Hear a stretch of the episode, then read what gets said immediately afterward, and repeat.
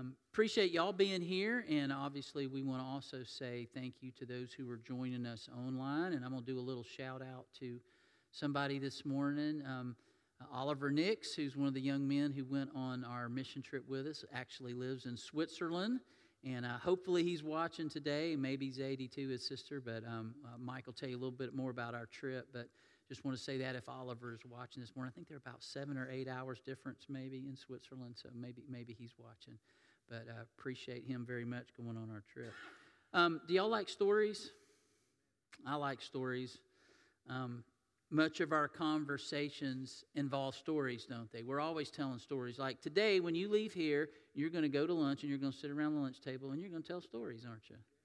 Might be about stories about, about the sermon, right? But we, we tell stories, right? We tell stories. And we love to hear stories. I love to hear people's stories. I get to know people because they tell their stories, and you get to hear the stories. People get to know me because I tell my stories.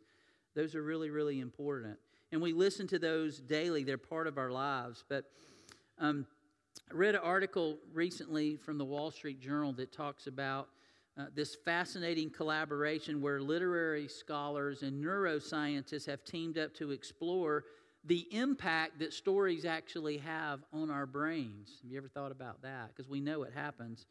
Um, but this uh, article was, was written by Alison Gopnik entitled Want a Mind Meld, not melt, but meld, tell a compelling story, and describes, she describes this variety of brain scan studies that show that stories not only shape our thoughts, but also foster a connection between the storyteller and the one who's actually listening to the story. And, and we know that's true. But the closer the connection, the greater the understanding of the story. And Gopnik concluded that results suggest that we lowly humans are actually as good at mind melding as Vulcans or Borg. I think she's referring to some Star Wars nerd stuff. But anyway, um, we just do it with stories. They do it different ways, but we do it with stories. And other experiments have looked at how stories help develop neural pathways and affect our relationships by altering how we understand information. Now, that, for some of us, we may kind of be tracking with that, the scientific part of it, but I didn't really need to hear that study to know that that actually happens, right? We know that stories affect us. We know that our grandparents telling us stories, our, our, our parents telling us stories, um, uh, our friends telling us stories, we know that has an impact on us, and we know that it does connect us to the storyteller. And it may be new information in our culture, but it seems obvious that Jesus knew this information in the first century culture that he was born into because Jesus was a storyteller, wasn't he? And he told these stories called parables, and they really connected with people. He connected with his hearers, his listeners. They heard him, and they connected with his stories. And Jesus used parables to teach, and his parables did, in fact, shape the way people thought, and they formed a connection between him and the listeners. And we also know that Jesus' disciples, because they were very close to Jesus, had access in getting better understanding of Jesus' stories and parables. Because how many times in the Gospels do we see where Jesus would tell one of those parables that's kind of like we go, now, what did he just say? And the disciples, after he told everybody else, would be with him later and they'd say, what, what, were you, what did that mean, Jesus? What were you talking about? What were you trying to get us to understand in that parable? And so they got a deeper understanding because of their closeness with Jesus and because, and don't miss this, their trust in Jesus. They trusted Jesus. When he told a story, it was for a reason. He was trying to impart truth to them. Well, we've entered into this season of Lent and we try to focus in on Jesus and his journey to a cruel crucifixion. And as much as we don't really like to think about torture or execution or death, especially the death of Jesus, we need to remember that, don't we? We need to be reminded of the price that Jesus paid for our salvation. And his death is how we and all of humanity were giving this amazing grace of forgiveness and reconciliation with God. And Jesus took our place. And we can never forget that. Jesus took your place. Jesus took my place. We should have been the one who was executed for our sins, but Jesus took our place. And then the Apostle Paul explained it this way Jesus, who knew no sin, became sin so that we might become the righteousness of God. Think about that. Jesus became sin. He didn't even know sin, but he became sin so that we become, could become righteous before God. And that's the good news of the gospel. And I've heard many of you say that you really like the Lent devotional that we've, we've passed out. Um, Max Lucado has a gift, doesn't he? If y'all know what I'm talking about. So many people have said that.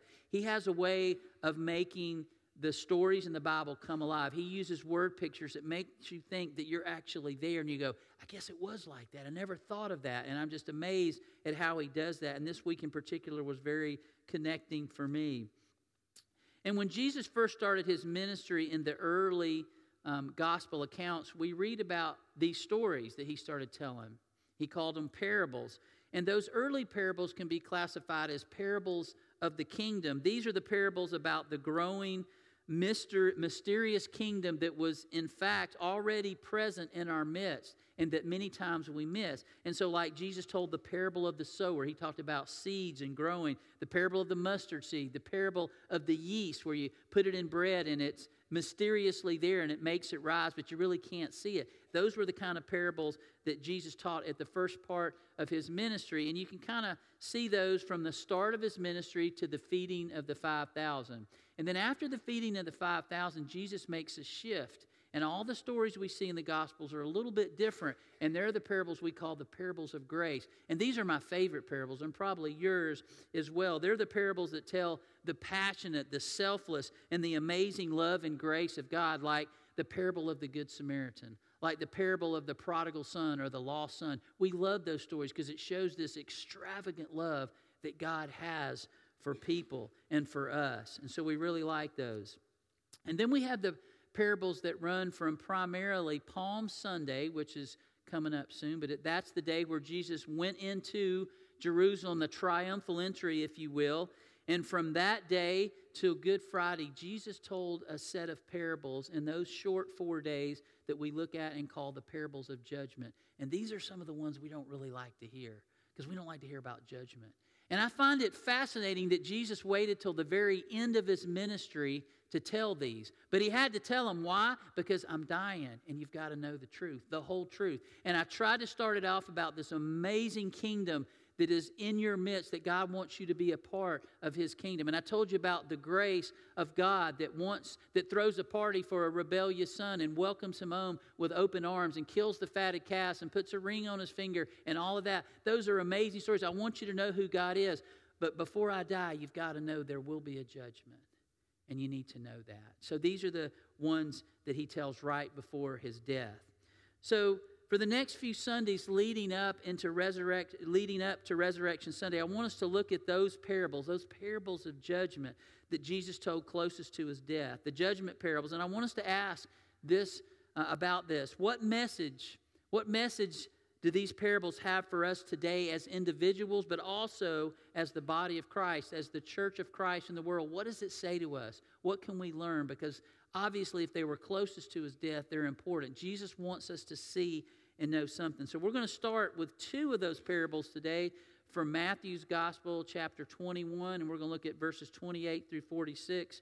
But before we read those, I want to do a little background of how this ended up. A lot of times there was something happening. There was a conversation that was happening with Jesus and some other people that led him to tell a certain story. So instead of answering them in a conversation or maybe even in a controversial conversation, he would just tell a story and get everybody's mind spinning about what is it he's trying to say. So these two particular, there's a context for them. Jesus had entered Jerusalem near the starting of the Passover. This was the triumphal entry. We celebrate it and call it Palm Sunday. But he came into town, and you remember they laid down palm branches, and behold, here's the Son of David, you know, the, the one who comes to take away the sins of the world. This is exciting. Everybody's worshiping him, and the Pharisees are losing their minds because people are making a big deal about Jesus coming to town. And then on the next day, on a Monday, Jesus goes in to the temple and he starts overturning tables. He sees all this money changing and things that are going on in the temple. People are supposed to be worshiping God, but they're making money of, off of out of town people who need to exchange their money. And Jesus knows this is going on and he's seen enough and he starts overturning tables. And he takes, says he takes a whip and he drives them out of the temple. And everybody's going, What in the world? Man, Jesus is serious about this worship thing, isn't he? He's serious about his Father and his worship and what it should and shouldn't be. So we see that. So then the next day, which would probably be on a Tuesday, we come to Matthew's uh, context here. And um, after Jesus has, has cleared the temple the day before, he goes back into the temple area and he's sitting there and he's teaching people. And the scribes and Pharisees are still talking and reeling about what happened the day before. And they come in and they ask him this question. They say, By what authority are you doing these things? What things? The miracles, uh, coming in and overturning tables and thinking that you have the authority to tell people to get out of the temple. By whose authority do you do these things? And who gave you this authority? They just asked Jesus right in the middle of teaching some people. Now, this is not the first and it's not the last confrontation Jesus would have with the religious leaders, but Jesus knows very well their intentions. He knows what they're trying to do. They're trying to trap him, they're trying to um, discredit him in anything and everything he does. So, Jesus knows their intentions, so he says this He goes, I tell you what. I've got one question for you, and if you will answer this question for me, then I will tell you by whose authority I do these things. So they said, John's baptism, where did it come from? Was it from heaven or was it from men? And so they all get in their little holy huddle and go, Oh, how are we going to answer this? What are we going to do here? Because if we say John's baptism was from heaven, then Jesus is going to say, Then why didn't you believe him? If it was from heaven and you're acknowledging it is, then why didn't you believe him? They know that Jesus is going to answer them. But if we say from man, we know the people will erupt because they believe that John was from God and he was a prophet of God. So they'll rebel and cause a big conflict. So they just came together, and at the end of the huddle goes, We don't know. That was their answer. We don't know. And Jesus goes, Well, I'm not going to tell you by whose authority I do these things either. A good rabbi always answers a question with a question, right? That's how they, that's how they work. But it's interesting. Jesus is going to answer their question about authority. He's just not going to do it in normal conversation. He's going to tell a couple of parables, and these are the parables he tells. So I'm kind of setting you up for where how this all came about. So Jesus launches into this parable, and keep in mind this discussion has to do with authority. Whose authority are you by whose authority are you doing these things? Who gave you this authority to heal people, to overturn the tables? Who gave you the authority to say that you speak from God? And after these parables, it's clear what authority the religious leaders are under, and it's clear what authority they reject. So we're going to look at Matthew chapter 21, and these are the parables that he leads with. Verse 28 What do you think? There was a man who had two sons. He went to the first and said, Son, go and work today in the vineyard. I will not, he answered. But later he changed his mind and went. Then the father went to the other son and said the same thing. He answered, I will, sir. But he did not go. So Jesus asked, Which of the two did what his father wanted? The first they answered. Jesus said to them, Truly I tell you, the tax collectors and the prostitutes are entering the kingdom of heaven ahead of you, for God came to show you the way of righteousness, and you did not believe him. But the tax collectors and the prostitutes did. And even after you saw this, you did not repent and believe him. So Jesus is answering a question about authority. The parable isn't just about these two sons where one did what his father wanted and at first was rebellious and then changed his mind, and one who said he would and never went. It's much more than that. It's Jesus' response to this question about authority. The first son, as you see, flat out tells his dad, No, I'm not going today. I'm not going to go work in the vineyard. But later, he changes his mind. You ever change your mind about something? We do it all the time, don't we? And sometimes we can I relate to this guy because there's times in my life where I tell people, no, I'm not going to do it. My first answer is rebellious. I'm not going to do it. But later, sometimes I think about what I did, I think about what I said, and I say, no, I'm going to do it. I need to do that. And so Jesus doesn't tell us why he changed his mind, but it seems that there was some time and he started thinking about, you know what, I was really disrespectful to my dad. That was not honoring to my dad. My dad asked me to do something, he's really been good to me. And he just asked me to go and work, and I told him no. That's really not right. And so he goes and works in the field. It seems that this son acknowledged and believed in and had faith in his father's authority. And because of that, by faith in the authority of his father, he actually changed his mind and goes to work in the field. But the second son, when asked to work in the vineyard, says, I will, but he did not go. Jesus doesn't tell us why. But we know that he didn't go. His dad had asked him, and he said he would, but he didn't. It seems that this son does not acknowledge and does not really believe or have faith in his father's authority, so he never actually went. He just knew that if I just tell, give lip service to my dad, that's good enough. I don't really have to do anything, it just needs to sound good. And so Jesus then asked the religious leaders a very simple question after he tells this parable Which of the two did what his father wanted? Well, what five year old can't answer that, Jesus? Obviously, the one who went and worked in the vineyard. Which had which of the two had faith in and acted on the authority of their father is what Jesus is really answering. Well, the first one. It's an easy answer, but the parable is more than about picking the right son. And he said, Truly I tell you, at the end of this, when they've given the right answer, the tax collectors and the prostitutes are entering the kingdom God ahead of you. You're God's religious leaders. You're supposed to be showing people who God is and what He requires of us, and you are not making it into the kingdom of heaven. The prostitutes and the tax collectors are going in ahead of you. Boy, this is incensing them. They don't like this at all. He says, even John, he goes, You want to talk about John? Yeah, John came, and guess what? You didn't believe in his authority. You all came down when he was baptizing people, and you were trying to figure out why he couldn't really do that, and why he shouldn't be doing that, and why God's grace wasn't good enough for all these prostitutes and tax collectors. And now Jesus comes in and says the same thing that God's grace is for everybody because we're all sinners.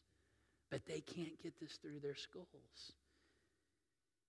So the religious leaders did not acknowledge, they did not believe in John the Baptist displaying God's authority. And the same group does not acknowledge and they do not believe in Jesus displaying the authority of God. Well, why is that? Because they believe that they are the authority. They are the authority. Their righteous words, they're trying to keep the law. And they know in their minds and hearts they can't keep the law, but they have this front that's saying, yes, we can. We do it all the time. We never make a mistake. We follow the law. That's what we do. We are the keepers of the law.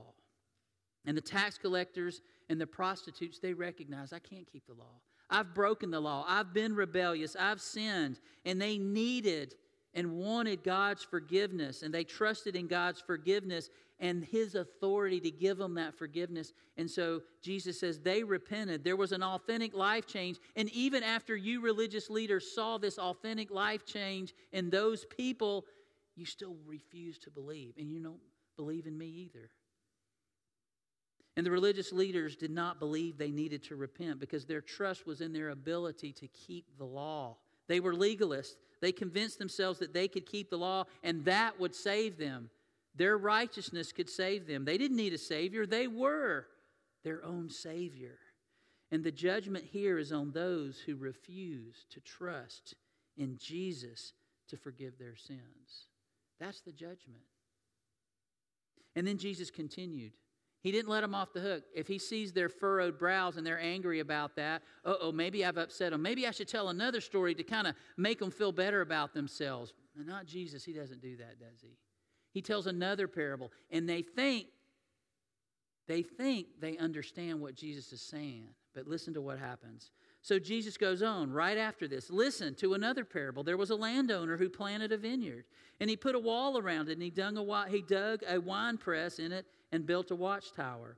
Then he rented the vineyard to some farmers and moved to another place. When the harvest time approached, he sent his servants to the tenants to collect his fruit. The tenants seized his servants. They beat one, killed another, and stoned a third. Then he sent another servants, sent other servants to them, more than the first time, and the tenants treated them the same way. Last of all, he sent his son to them. They will respect my son, he said. But when the tenants saw the son, they said to each other, This is the heir. Come, let us kill him and take his inheritance. So they took him and threw him out of the vineyard and killed him. Therefore, when the owner of the vineyard comes, what will he do to these tenants? Jesus is asking this question to the religious leaders. So, what's he going to do to these tenants? And Jesus knows they love judgment. They love judgment. They love keeping people out of heaven. They love that. So he knows what their answer is going to be. And what do they say? Well, he will bring those wretches to a wretched end, they replied, and he will rent the vineyard to other tenants who will give him his share of the crop at the harvest time. And Jesus said, Have you never read the scriptures, and he quotes from the Psalms here. The stone the builders rejected has become the cornerstone. The Lord has done this, and it is marvelous in our eyes. Therefore, I tell you that the kingdom of God will be taken away from you and given to a people who will produce its fruit. Anyone who falls on this stone will be broken to pieces, and anyone on whom it falls will be crushed. And when the chief priests and Pharisees heard Jesus' parables, they knew he was talking about them. They looked for a way to arrest him, but they were afraid of the crowd because the people held that he was a prophet. If the religious leaders didn't like the first parable, they're really not liking this one. The tax collectors and prostitutes are entering the kingdom of heaven in front of us, and now the kingdom of heaven is being taken away from us. You see, Jesus is saying, You were the tenants. God gave you His word, God gave you prophecy, God gave you what you were supposed to do to you were supposed to reflect to the rest of the world who God is. That's what you are as a religious leader. You're supposed to show people who God is, his love, his grace, his commandments, all of that. You were supposed to do that, and you've not done a good job at all. You've been horrible stewards of what God has asked you to do. And notice, he's saying, and now it's going to be taken away from you. What do you mean it's going to be taken from us? It's going to be taken away from you because you've been terrible tenants. And they produced their own judgment, didn't they? It should be taken away from them. That's right. And they condemned themselves and didn't even realize it. And notice the tenants in the parables are to be good stewards of what the landowner had entrusted them with. They were supposed to give part of that fruit back to the landowner, but they were not. They did not trust or believe in the authority of the landowner. He was far away, he was out of town. He's not going to hold us accountable. We can do whatever we want. And maybe that's the way the religious leaders thought. So they beat and stoned and killed those who the landowner sent. And this seems to represent in this parable the Old Testament prophets because that's exactly what God's spokesmen had done to them, wasn't it? When we read the Old Testament, the prophet said, God is upset. We've got to turn back. We need to repent to Him. And they go, Oh, you're crazy. God's not mad at us. He would never be mad at His chosen people. And they kept on in their sin until something awful happened. And they got tired of hearing the prophets, so they killed them and they beat them and they stoned them. And then finally, the landowner, Jesus says in this parable, sends his son. They will respect him they will respect his authority because it comes from the landowner. But they didn't respect him, did they? They killed him. And they don't realize Jesus is saying, In four days, you're going to do that to me. You are going to kill me in four days, and you don't even recognize what's going on. I know you want me dead, but you don't recognize I'm talking about you. They are set up by Jesus in this parable and they don't even realize it. And they don't really realize it until after they answer the question and they're calling judgment onto themselves. You're rejecting the cornerstone. I'm the cornerstone. You have rejected me. And the kingdom will be taken away from you. And just like the tenants who would not alter their unfaithful stewardship, no matter who the landowner sent, they weren't going to alter it. You can send your son, you can send whoever. We're not altering it. The son, the, the servants that they sent were just an interference to their plan. So they killed them, just like the prophets from God.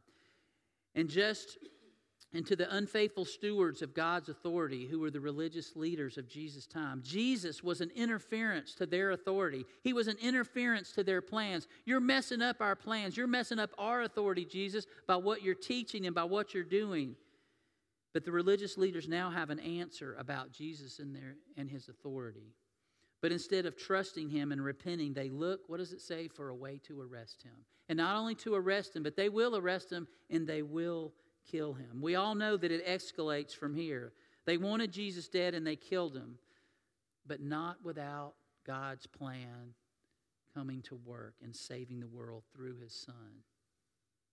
So, what do these parables really say to you and me? I can see by some of your expressions, you're like, now what? It's kind of a disturbing one, isn't it? It's a judgment parable. I don't like judgment parables. I like the grace parables, those are much better. But there is a judgment that's coming. So, which son are you?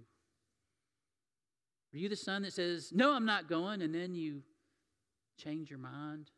The daughter that says, No, and then you change your mind? But are you the son or daughter who says, Yeah, I'll go? I'm going to sing Amazing Grace in church, but I'm going to go right out of here. And if somebody screws up my dinner, screws up my lunch order, I'm not going to show them grace.